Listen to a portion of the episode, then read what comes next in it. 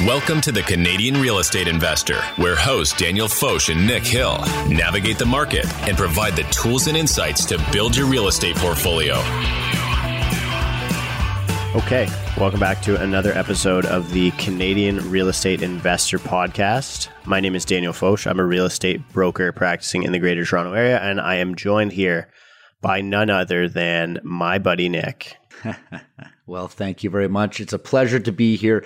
As always, every Tuesday and Friday morning, we come to you and we are bringing you the best and, well, actually, unfortunately, the worst news these days, but everything you need to know about real estate, what's going on in the industry, stories from professionals, and really research driven pieces. And today we have got a great episode for you. Dan, what are we talking about today? Because I know this is a close one to your heart because you were actually involved slightly in the production of what we're going to be covering for the majority today. Yeah, so I actually feel like this isn't necessarily a bad news story, although most of the news. It's a good news story by the looks of the statistics here. Yeah, it's interesting because it's more qualitative data. So basically, Zolo did a homeowner survey and they got thousands of responses. And it's basically going through the perspective that people who purchased property during the pandemic have on how they feel about their assets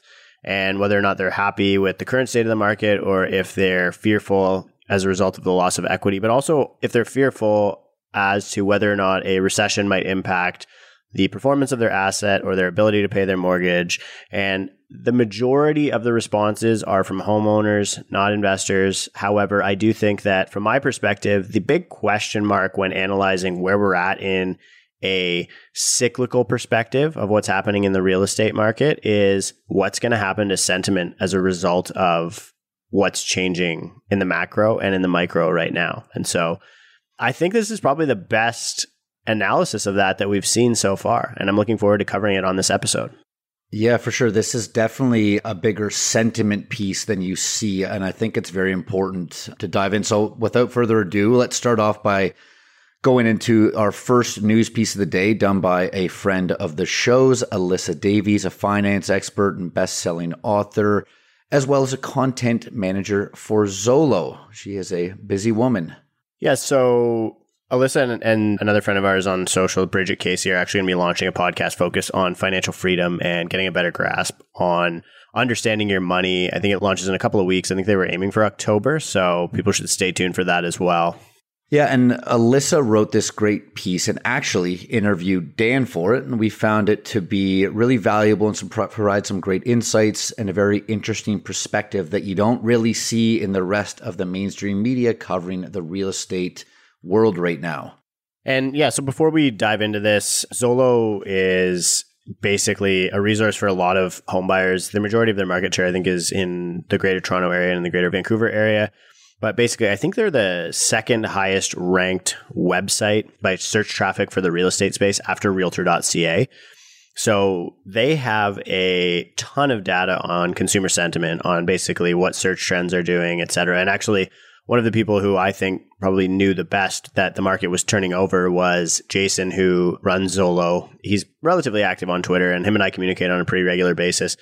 And so I've always been really interested. I've actually been trying to get their data. I've been saying like I'd love to be able to make charts out of the consumer sentiment because on realtor.ca, let me make charts, please. on, but on realtor.ca, you can actually go into the back end and search different. They're not exceptionally good data points, but you can actually go into the back end and search for like what the top search terms were in an area, you know, what's trending up, how many bedrooms and bathrooms people are looking for, are they first time home buyers? You can kind of profile different markets across Canada. Mm-hmm. So I would love to see Zolo do something like that because I think they actually collect richer data about the people who are searching on their website. But anyway, hint hint Zolo if you're listening. yeah, yeah, but you know they're good for you know buying, selling, renting. I think they have a refi and and they also provide real time market insights. And I think it's a pretty nice, very user friendly platform. So, anyway, I mean, without summarizing it more than that, let's just dive in on this article. What's the headline?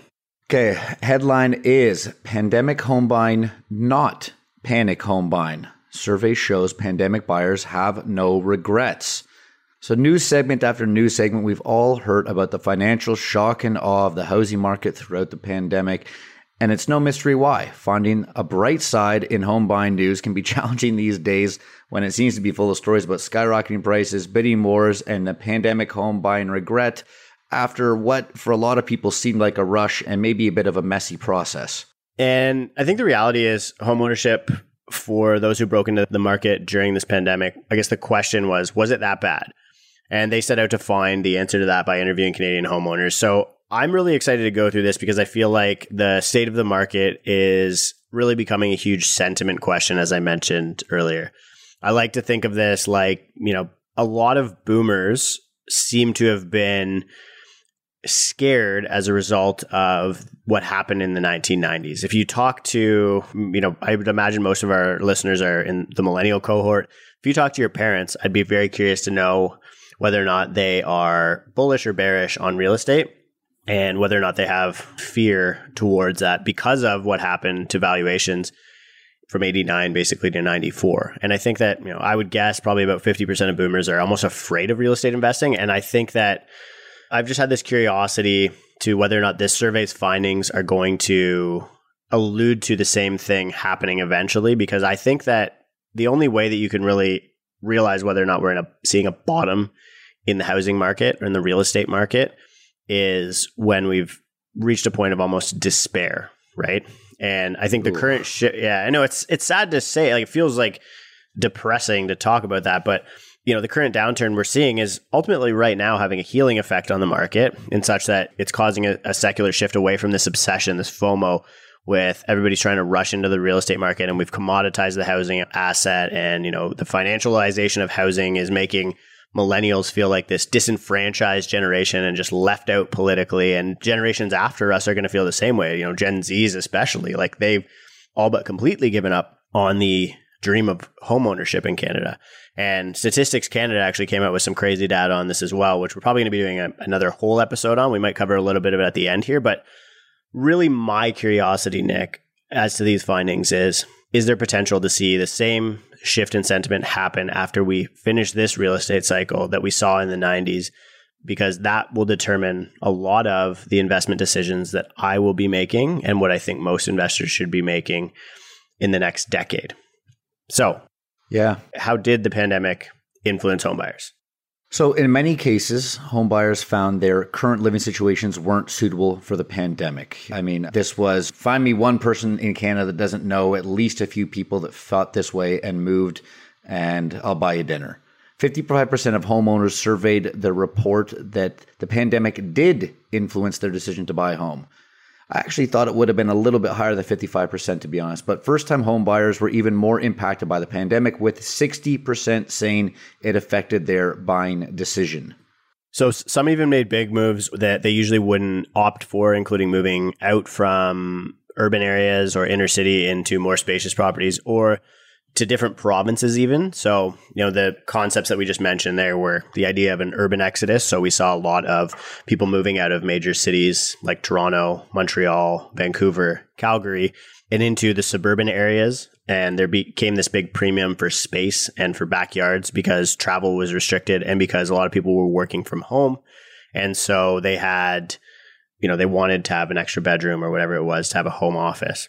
And then the other piece was people saying, oh, well, if I'm going to be working from home, Toronto actually wasn't the city that I wanted to to live in. And I'm using Toronto as an example because it would have been the biggest net exodus area. And so people were mm-hmm. leaving that area and going to places like Halifax, Halifax being a big one. You saw prices run up as a result. You know, going to places like Calgary, going to places where they could afford to have the house that they wanted. And they weren't making sacrifices on the cost of living, on the cost of ownership and they could have a greater quality of life. You know, they could consider starting a family in one of those areas. And so it's almost from my perspective, and this is why I think it's cool in the context of Canadian real estate investing and, and what it means for Canadian investors is it's almost created a renaissance period for a lot of these Canadian cities that were forgotten about towards the tail end of, of the last housing cycle. Not and not to say they weren't, because I understand that or they were they were forgotten about, but you know, we know a, big portion of immigration, which drives growth in the Canadian economy and growth in the Canadian population big portion of that lands in the greater Toronto area. And I think that that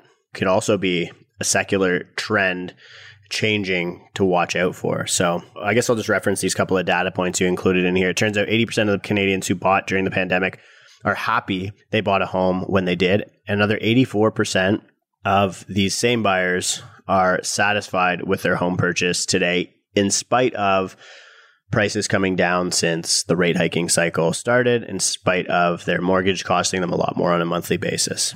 Yeah, and I mean, those are good numbers. You know, 80 and 84% are happy and would still buy today. You like seeing those. So, do people who made big moves regret their decision? Well, it looks the survey found that most respondents who had moved provinces to buy are happy with their choice. Of Canadians who moved 100 kilometers but stayed within their province, so, for instance, let's say if you move from Toronto to North Bay, which was on the top of the U-Haul index, which we covered in an earlier episode, 85% are satisfied with their home purchase today. Of those who moved provinces, 91% are happy. So, actually, if you stay within your provinces, you're 6% less happy than if you moved provinces. But overall, 84% of homeowners are still happy with their purchase. And although most home buyers felt the pinch in a competitive seller's market and opted to waive financing and inspection conditions, which, you know, was never a great idea, you might think they have pandemic home buying regret, but instead they still feel pretty happy and confident with their decision. Yeah, of the Canadians who were offered the list price to win the bid on their property, 84% are still happy with their purchase today. And of the Canadians who bought a property sight unseen, 79% are still happy, which is crazy from my perspective. I don't know how many, I, know. I don't know how many were surveyed in that perspective, but we've got a stat down here actually for it. Yeah. So I just think it's so interesting from my perspective that that questions like this exist that that's the state in which Canadian real estate is in that people were, were yeah. purchasing properties sight unseen. I mean, I understand it when we're talking about the discussion of people moving out of province, where it's not exceptionally easy to fly somewhere and go look at five properties and then go home and then do it again and again. So it is it's a little bit tougher to really, you know, properly engage with the asset or with the product that you're trying to buy. But I just it's crazy from my perspective. And, yeah. and I and I think that the reason it's important to me to understand what home buyers are doing is because I think that they're the more emotive buyers in the market and a secular shift or a shift in sentiment or a major change in sentiment and you know progression towards that bottom state from my perspective that we might see in the housing market will be driven by owners. It won't be driven by investors who are more qualitative who take emotion out of the decision. But this is why I think it's important to analyze because as investors we need to know who to be honest, and this is a take that a lot of people don't like, but the competitors are in the market because as two people are trying to buy a house, one of them could be an investor and one of them could be an end user, right? Yeah, totally. I just wanted to touch base on that, the sight unseen thing, just to clarify for people. So, sight unseen just literally means you have not physically seen the property. Now, it doesn't mean that you haven't had your real estate agent walk through it and, and FaceTime you or send you videos or, or provide some insights on it. But sight unseen, I mean, Dan, you and I semi recently bought a property and neither of us have seen it.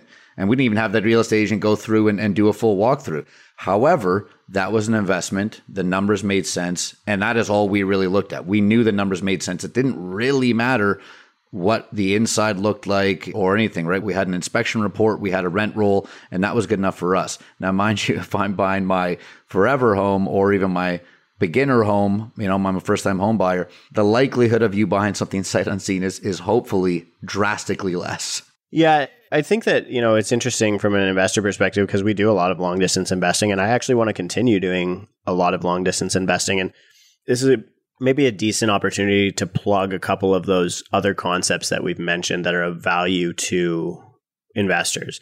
And that is number one, having a team of people that you trust. And number two, having a very good system of analysis for properties and for opportunities to understand if a deal fits your mandate. Because the fit for me, an investor, the physical element of the property, what it looks like, the touching and feeling of it is actually one of the smallest components. To me, that's actually a qualitative decision making variable. And it's if I go through the property are there any major problems with it? And so, you know, for us buying four hours away, just outside of Montreal, as an example, we need good quality contractors who we can send through a property if the property needs a lot of work. We need good agents and agents that we have good relationships with and systems of trust that we can send through a property to know whether or not it's going to fit our mandate. And then we need a, a, the ability to look at the rent rolls, look at the property, and determine whether or not it fits our investment criteria on a numbers basis.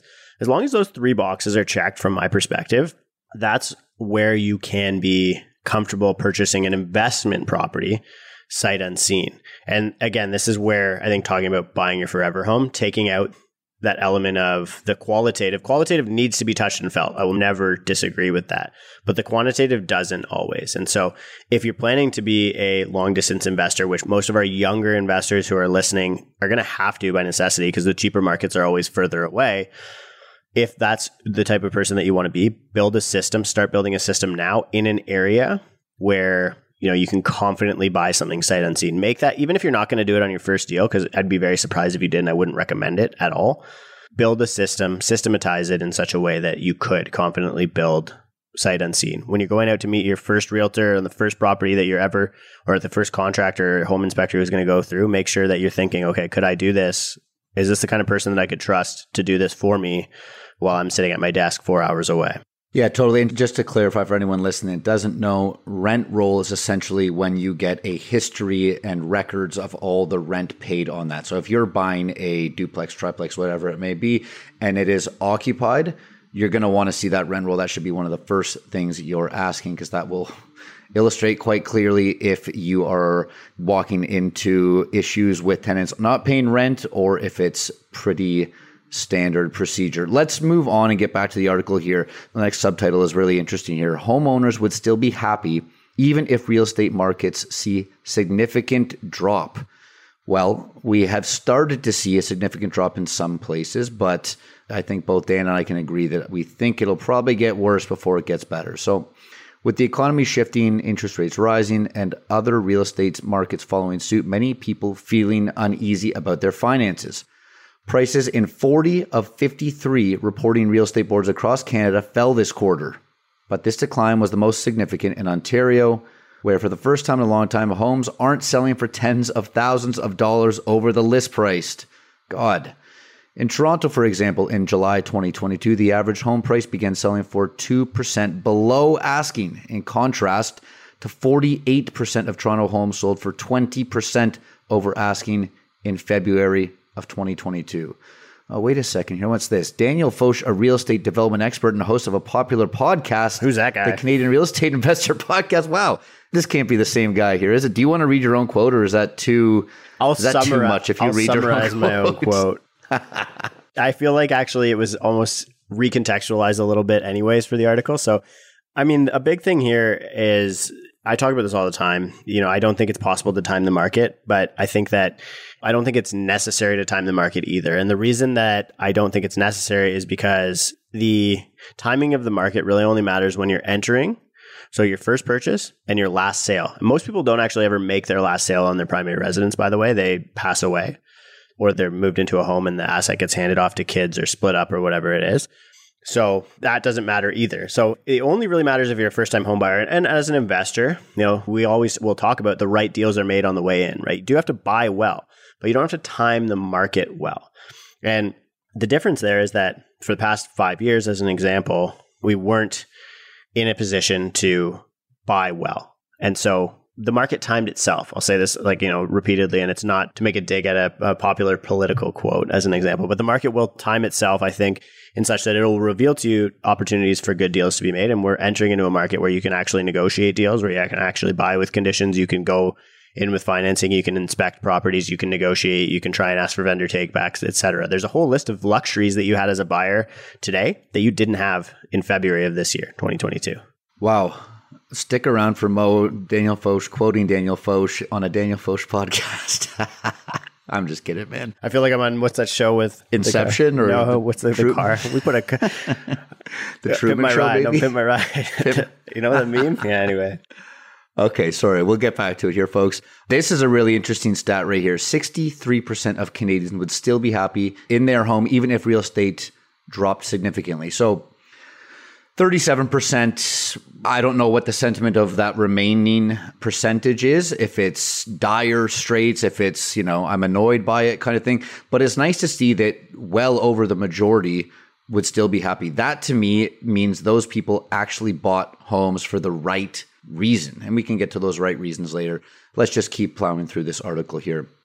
Owning a home helps you accomplish your financial goals, especially for first time buyers. So, in most cases, buying a home helps you achieve your financial goals. According to respondents of the survey, 46% say buying a home has helped them achieve their financial goals, whereas only 17% say it's hindered their ability to fulfill other financial dreams. The figure was slightly higher for the first time homebuyers, where 52% believe buying a home has helped them achieve their financial goals. So that's a little lower. That's almost 50 50 right there with the first time home buyers achieving their financial dreams, financial goals. What's your take on that, Dan?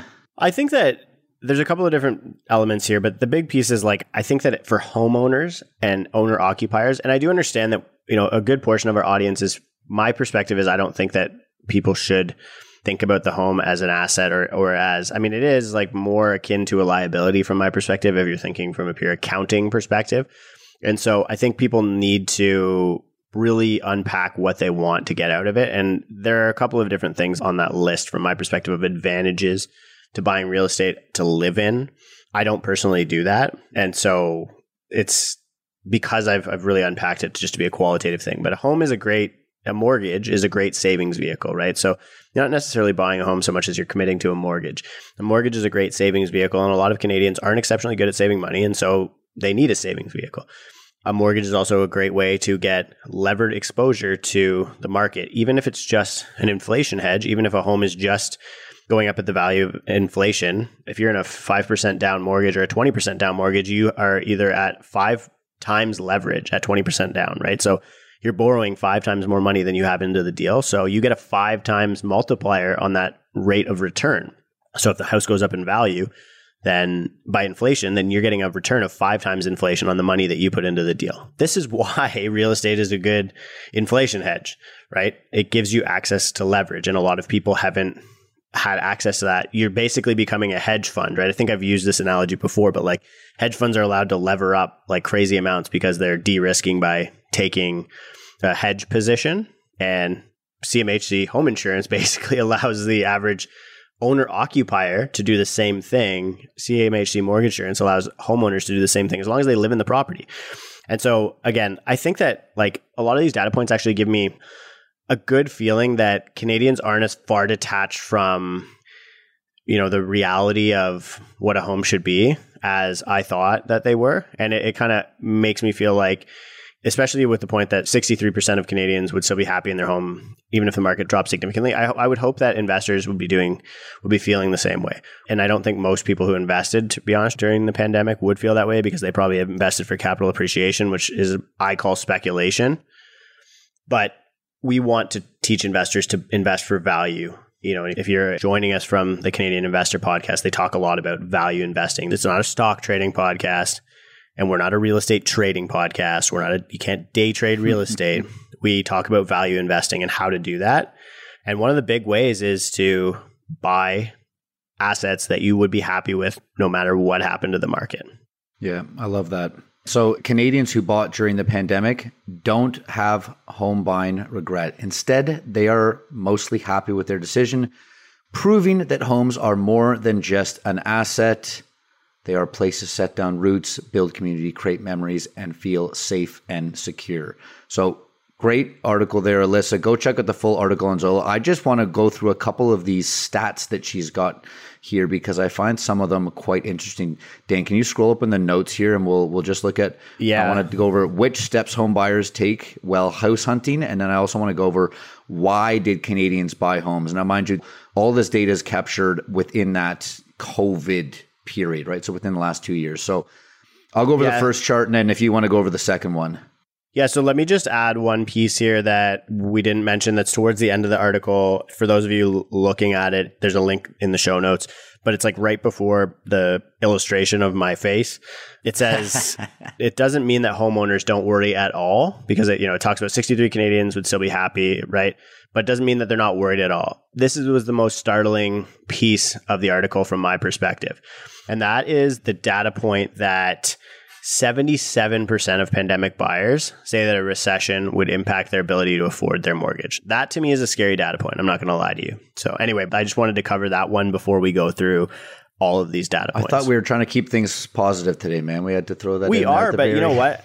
It- kidding. you know, no, no, no. you're right. That is I think that there is a silver it's a very lining in important that. point. I think that there is a silver lining in that. Not that I'm the kind of guy that goes out to try and find silver linings, but the fact that people are thinking about this, that 77% of people who have purchased are even like analyzing whether or not a recession could exist from my perspective, right? And thinking about it as a variable to their asset, almost in their head stress testing. We know that at least 77% of people are aware because the reality is it's going to affect 100% of people's ability to pay their mortgage. Not in a super negative way, but the economy is going to be different if we're in a recession.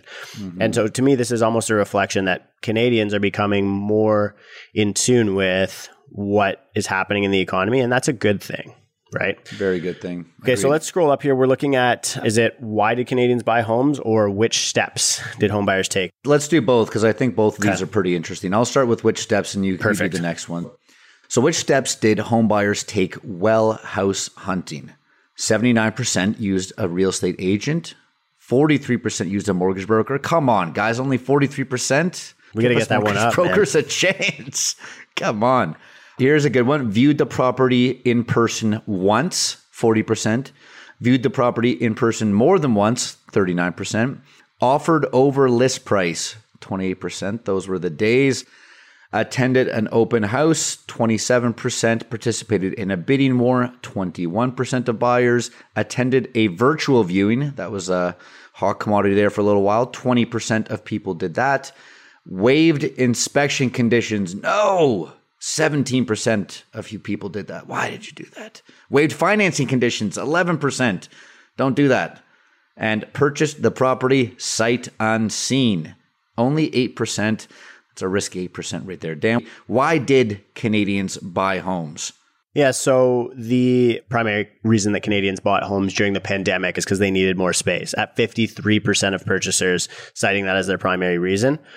43% were tired of renting. 28% felt that it was a good investment opportunity. So that's a really good indication of the mm-hmm. secular perspective of investing during the pandemic. That, you know, the third most popular reason that people purchased during COVID was because they felt it was a good investment opportunity. 26% wanted a change of pace or lifestyle. That's probably a lot of your out of province or urban exodus or provincial exodus buyers right there. 24% wanted to be closer to their family. 24% felt that their previous home's configuration did not meet my needs. Obviously, work from home likely playing a pretty big role there. 17% needed more affordable housing. 14% did not need to live close to their workplace anymore. I actually thought that that would be a bigger one, to be honest. So did I, yeah. 12% had access to better employment opportunities in the other area that they were moving to, and 7% moved for other reasons not cited in the survey. They just didn't want to say, what are those reasons? The secret 7% I'm dying to know. Okay, I think that anything else you want to say about this article, I'd recommend anyone listening, if you want to see those stats, if you want to learn more about it or read more of Alyssa Davies' wonderful work, go follow her on Instagram and go check it out on Zolo. We do have another section that we want to get to. I think the only other piece that I maybe cover is like what are the best parts of owning during the pandemic, best and worst parts.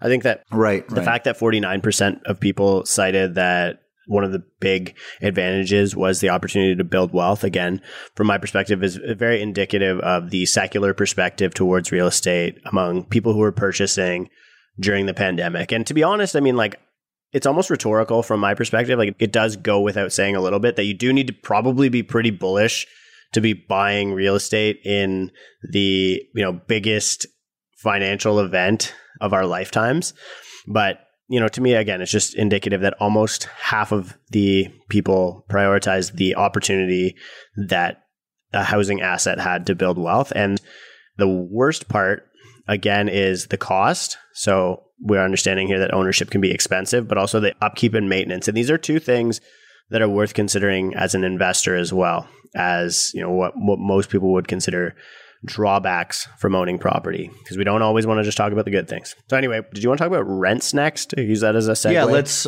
let's go to rents because they are a hot topic right now. So this is from a Daily Hive article titled "The Average One Bedroom Apartment in Toronto Now Costs Over $2,300, the average one bedroom. Man, I remember when I first moved down to the city, like in my early 20s. I'm not going to date myself too much here, but let's just say that was over a decade ago. And I think I was paying 1600 for a two bedroom right up by like Bay and Wellesley. Big, beautiful spot, balcony, everything. That thing's got to be like three grand now, almost probably doubled in price. Anyways, according to the September 2022 National Rent Report from rentals.ca and the Bullpen Research and Consulting, the average rent for a one bedroom apartment in Toronto hit $2,329 in August. That's a 3.2% jump from July and an annual increase of 17.1%. Man, that hurts. These rents are just getting out of hand here. For the sure. average two bedroom in the city now costs 3266 per month, a monthly increase of just 0.2%, but a staggering 24.3% jump from August of 2021. Woo! Wow. Yeah, I think that, you know, you're really starting to see inflation creeping into these rental costs. And also, I think that. I don't like, know if creeping in, it's like sprinting in. Yeah, head, yeah, it's like running in at this Yeah, point. sure. It's like the Kool Aid guy, like breaking through the wall. Yeah, no, Holy. true. Oh, yeah.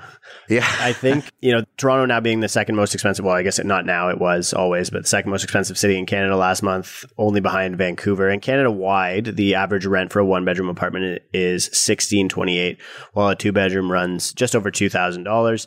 The national average rent hit nineteen hundred dollars in August, topping the previous high of I guess it was up. Sorry, it was nineteen fifty nine, and it was previously nineteen fifty four in September 2019. So basically, we have recovered all of the losses in the rental space that were experienced during COVID.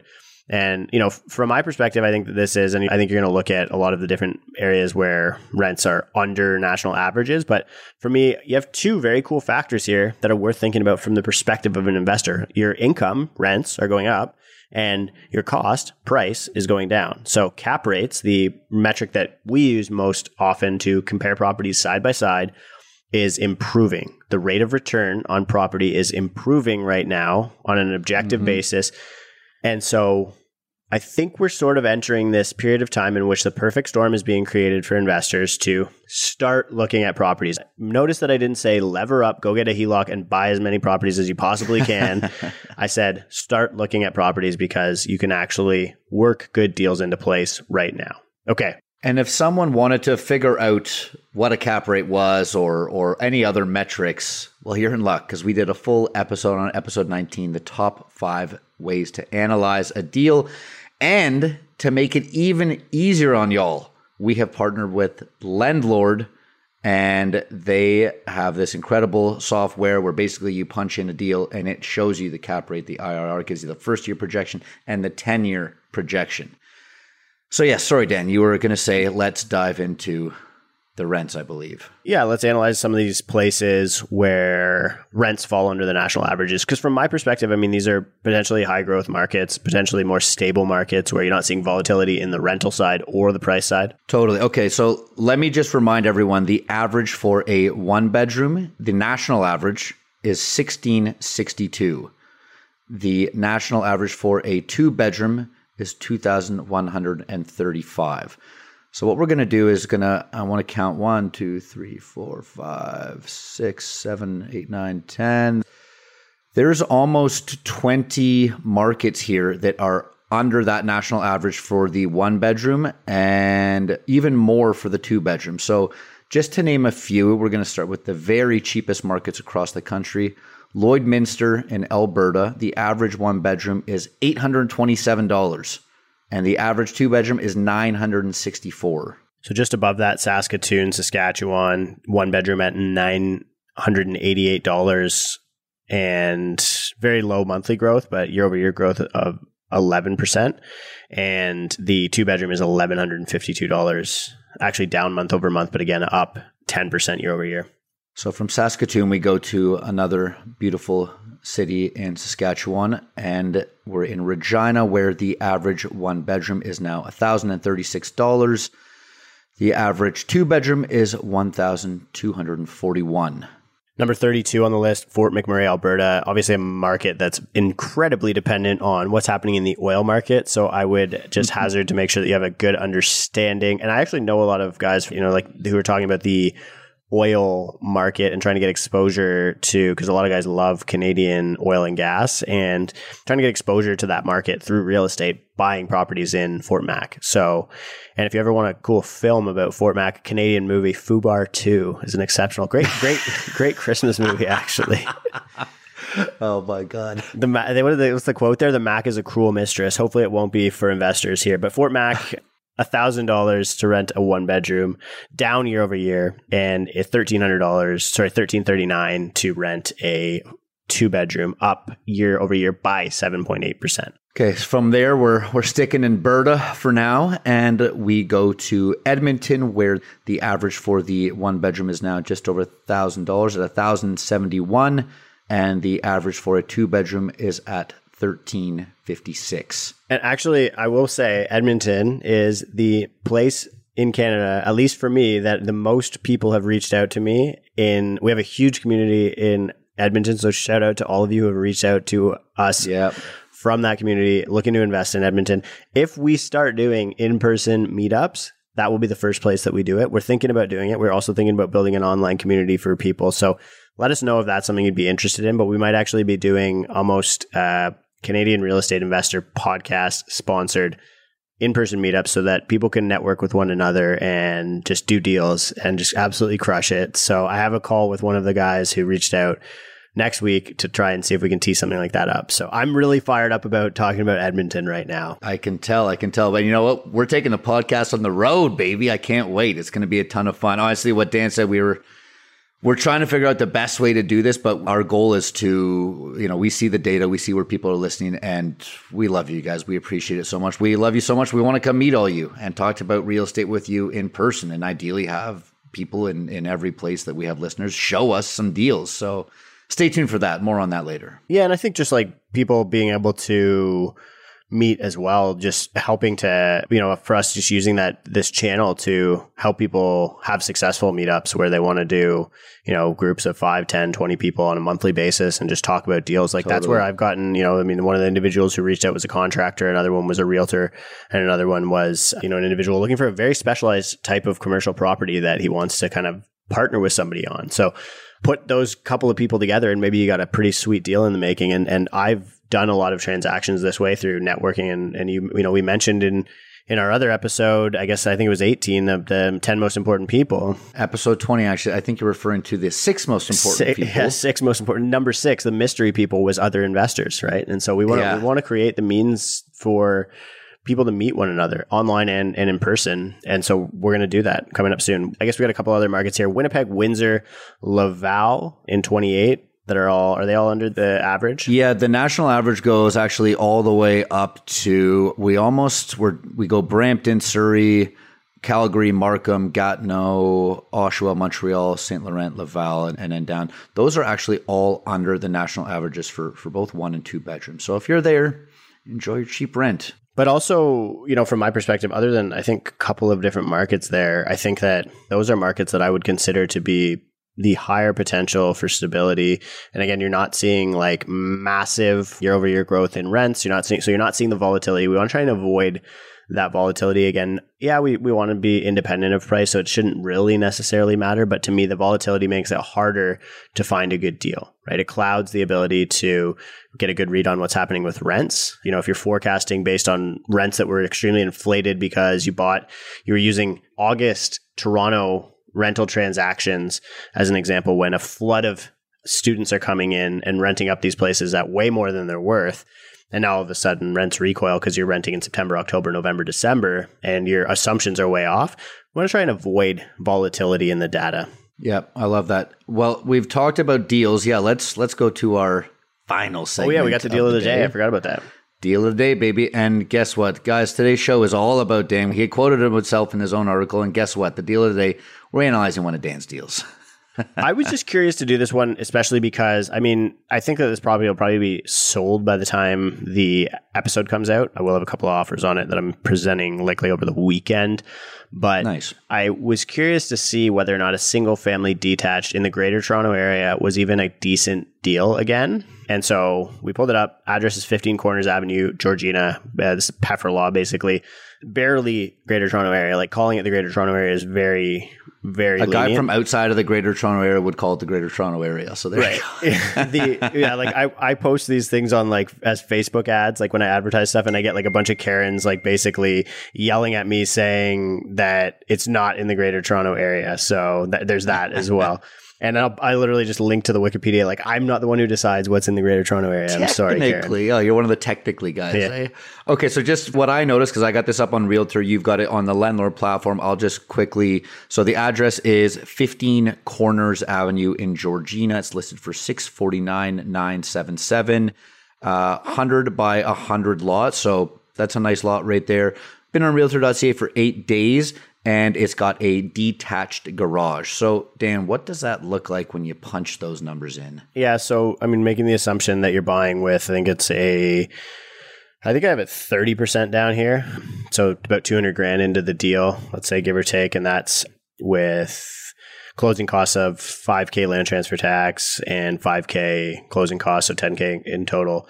Cap rate of four point two five percent, which is like Okay. I mean, that's like that's an that's like what an institutional buyers are looking for buying big multifamily stuff in Toronto, Greater Toronto, or like major markets. Mm-hmm. Cash on cash is low for year one. I mean, it's not going to be a super cash flowing property. It's going to be pretty airtight. Like you're actually you are cash positive or break even, let's say after taxes. So cash on cash is only three percent. Net annual cash flow it makes like sixty five hundred bucks. So it's like you know this you're not buying this deal for the cash, but again, we like to look at deals of all shapes and sizes because investors have different criteria. Some people want cash flow. Like I was saying in the last episode, cash flow for the first couple of deals makes sense because you can boost your income. Long term metrics, internal rate of return, 8.34%. Again, maybe not an IRR deal. And the equity multiple of just over 2%. Long term ROI over 10 years is about 107.14%. So if you cut that in 10 years, it's just over 10% per year. Not a bad deal, but bad, not, not an amazing deal, right? It's not an amazing deal. And the point here is that you're not finding amazing deals as an investor in the greater Toronto area yet. Maybe not ever. I don't know, but not yet. Not right now. And probably not on the MLS either, which is why we are going to do an episode on unconventional ways to find great deals. So stay tuned for that. Thanks so much for listening, everybody. My name is Nick Hill. I've been joined by Daniel Foch today, and we see you every Tuesday and Friday. Stay tuned if you want to know anything about us or how to work with us or have any questions. If you want us to analyze one of your deals, reach out. The email is in the show notes. Thanks so much for listening. The Canadian real estate investor is for entertainment purposes only and not financial or investment advice. Always do your own due diligence. Nick Hill is a mortgage agent with Premier Mortgage Center, license number 10317, and a partner in G&H Mortgage Group. Agent license is M21004037. Daniel Foch is a real estate broker at Royal LePage Your Community Realty, a member of Royal LePage Commercial, and a licensee with the Canadian Real Estate Association, Ontario Real Estate Association, and a member of the Toronto Real Estate Board.